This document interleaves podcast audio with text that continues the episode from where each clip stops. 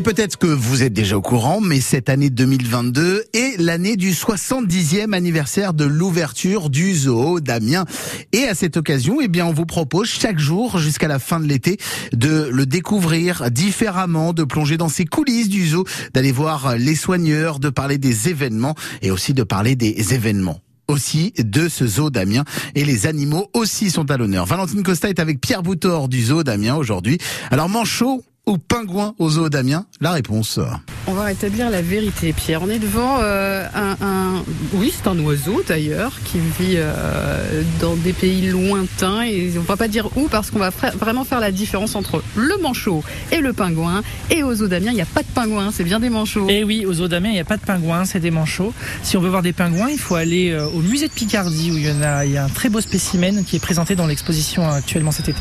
D'accord. Alors ici, euh, on a tout un groupe euh, de manchots. Ça vient d'où les manchots? Alors les manchots euh, viennent de plein de pays côtiers de l'hémisphère sud de notre planète. D'accord. Les pingouins vivent dans l'hémisphère nord, les manchots dans l'hémisphère sud. Ça, c'est l'une des différences. Okay. Ceux-là, le manchot de Humboldt, eux, on va les retrouver sur les côtes du Pérou. Ok, très bien. Donc en Amérique du Sud. Et alors, ce qui est génial, c'est qu'on en a un qui, qui nage juste devant nous. On est juste devant, en fait, parce qu'ils ont un bassin d'eau, mais on peut les voir aussi plus en hauteur sur la terre. Oui. Là, on en voit un qui s'ébroue dans l'eau. Euh, ce sont des animaux donc qui vivent et sur terre et dans l'eau. Oui, ce sont des animaux qui, qui, sont piscivores, donc ils sont parfaitement adaptés pour la nage et pour aller chercher le poisson. Ils ont le corps fuselé comme une torpille, et ce sont des pêcheurs. Et ils nous éclaboussent un peu même. Oui. Euh, Dites-moi, il y en a beaucoup en plus ici des manchots? Là, on a une toute petite colonie en réalité Ah ouais? d'une dizaine d'individus. Euh, Les manchots, quand ils sont sur les plages euh, dans leur milieu naturel, ils sont plusieurs milliers. Hein. Ah oui, d'accord. Mais c'est vrai qu'on a toujours l'impression qu'ils sont beaucoup.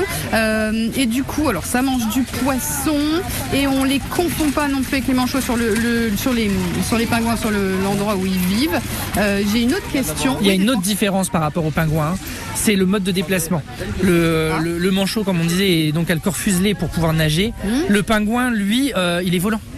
C'est et oui, en fait c'est ça la vraie différence manchot pingouin, c'est que le, le, pingouin lui sait voler et le manchot ne peut pas voler et que nous on mélange tous les manchots avec les pingouins parce que pour un anglais un manchot c'est penguin. Ah oui d'accord. Et donc on va bêtement traduire euh, pingouin, alors que en fait, tout ce si on ferme les yeux, qu'on imagine un pingouin, nous Français, quoi qu'il arrive, on voit un manchot. D'accord. On les voit souvent en couple ici aux Odamiens. Ils font des petites niches, euh, bah oui niches, je ouais. suppose. Ouais. Ils sont monogames. Oui. Et, et, le manchot de Humboldt, lui, va, va nicher dans des dans des terriers, dans des troncs. Donc euh, effectivement, nous on les voit tous, en, on les voit bien d'ailleurs en couple, ça se voit bien quand ils sont deux par deux. Et, euh, et ils, ils, passent toute leur vie ensemble, pas jamais très loin de leur nid. Et là on a une chance exceptionnelle, c'est qu'ils sont en train de plonger. Enfin c'est génial, on les voit vraiment évoluer dans l'eau. Euh, le bassin est magnifique. Oui. Pourquoi il y a des petites bulles là, Pierre bon, On a mis le bulleur, euh, en fait c'est un enrichissement pour les manchots. Ça les, ça, les, ça les fait rire de passer sous le... Ouais, ouais, ça les, ça les, ça les amuse.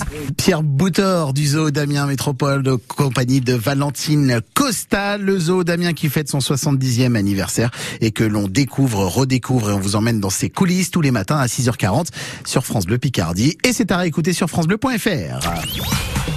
On joue ensemble maintenant à 6h44 sur France Bleu Picardie. On vous offre des cadeaux tous les jours et vous allez tenter de gagner des jeux de société ce matin. Deux jeux de société dans la série Similo. Similo est un jeu créé par les éditions Gigamic, maison d'édition de jeux de société des Hauts-de-France. Alors Similo, c'est un jeu de déduction et coopératif. On joue ensemble pour retrouver un personnage et on joue avec les similitudes entre les personnages. Ça marche très bien comme jeu. On s'y amuse. C'est à partir de 7 ans et on peut jouer en plus à beaucoup beaucoup, pourquoi pas pendant une soirée, pendant ses vacances. On vous offre deux jeux Similo aujourd'hui avec la version Harry Potter et la version Monstre de Similo. Vous voulez gagner ces cadeaux? Eh bien, il suffit de jouer avec nous maintenant au 03 22 92 58 58 et de répondre à cette question autour de l'univers d'Harry Potter.